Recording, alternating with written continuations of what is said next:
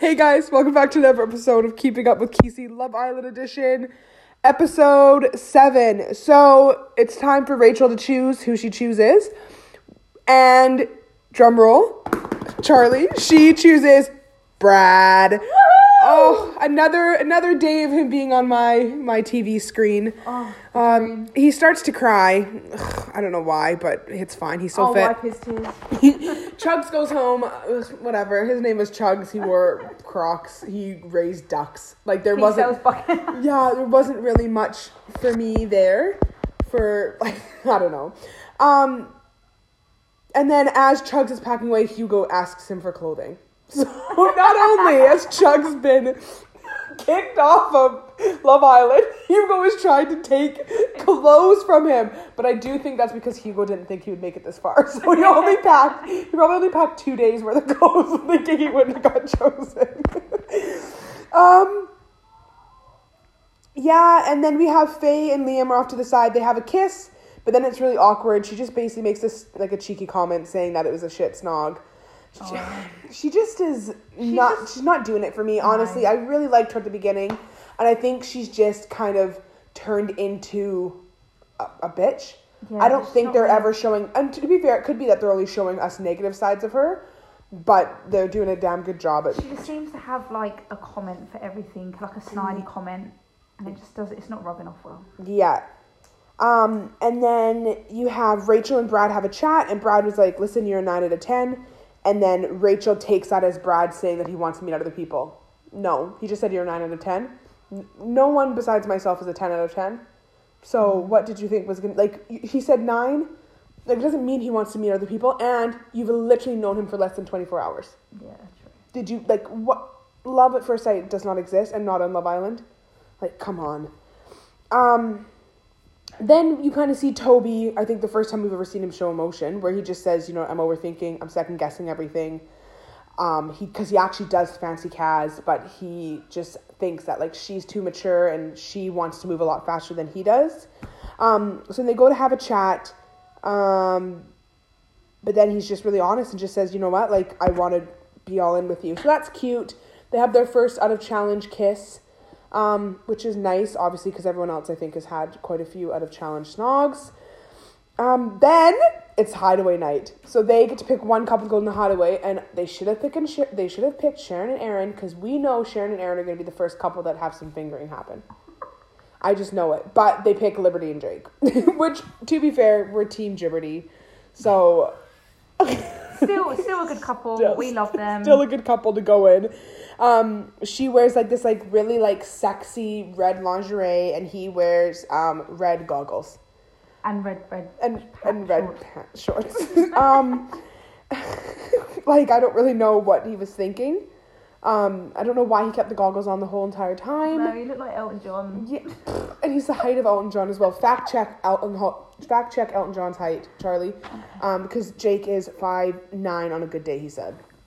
So let's see if he basically was Elton John during that time.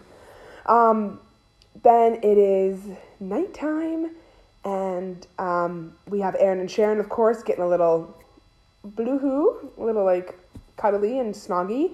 Then Brad and Rachel He's five foot seven. fact check elton john is five foot seven so he's a little bit shorter Pretty much same. but basically the same. um, then we have brad and rachel who it's their first night together basically going all the way um, Yeah. very like dry humpy very like she had to come up for air at one point to be fair i don't blame her i really don't because I would have slept with him. I would have. I already would have the first day I met with him.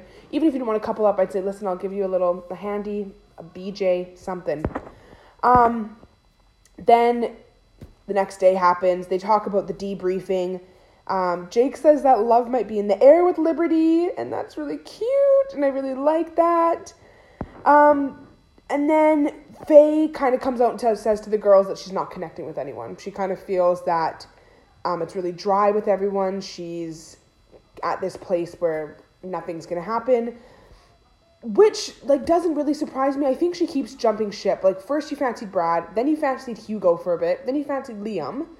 Like I don't know really what's happening. It's all over the place.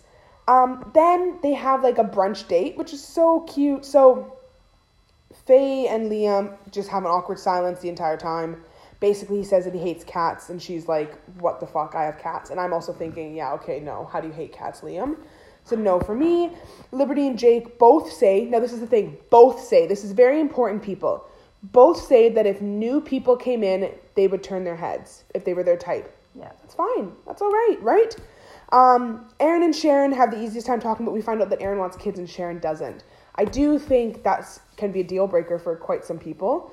Um, obviously, if you want kids and you're with someone who doesn't want them, you're kind of screwed. like, like someone has to make the sacrifice. Um, Chloe and Hugo just take the piss out of being a power couple, but I'm telling you, they, I, I don't know what'll happen. I think maybe, maybe one night they might have a little kiss.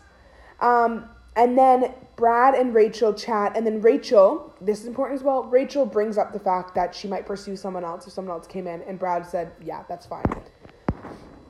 Yeah. Then Rachel goes and cries to Faye about how that happened, and is like, "Oh, Brad said he doesn't want to be with me, blah blah." You have known him for twenty four hours. Why? And I get, and then she's like, "I shouldn't have saved him. It was your choice. No one held a gun to your head and said you have to choose Brad. Yeah. Production might have. I don't know. I would have, and I would have. And at the end of the day, if she hasn't got to know anybody but Brad and a little bit of Chuggs, he what he'd be an asshole if he said, "No, I don't want you to get to know anyone else." Yeah. Like, it's that's the whole point of the show. You want to meet someone you're going to be with. Yeah, it's to find love. So I think she's kind of taken it. Um, I think, and then Faye is basically the same thing. She's like, I have nothing in common with Liam. There's nothing going on. Blah blah. At this point, I don't think there's any good couples apart from Liberty and Jake and Sharon and Aaron. Um, I don't think anyone actually genuinely likes anyone. I think they're all settling. I think they're all second guessing. Um, and it's so far a really shit, like episode in a shit shit season. And but I don't know why I said shit episode. The episode's over. It's horrible. I'm not liking it. But next next week's looks really good, or next week's tomorrow's looks really good. Remember, guys, you need to follow, you need to subscribe, you need to share with your friends. Apple, Spotify, Breaker, Anchor, Google Podcasts. Send it to Boris Johnson. Send it to Gladys. Don't know how to pronounce her last name. We've survived COVID together. We can survive the shit cast of Love Island 2021. And remember, if you can't find love on Love Island, you're not worth love. Have a good night.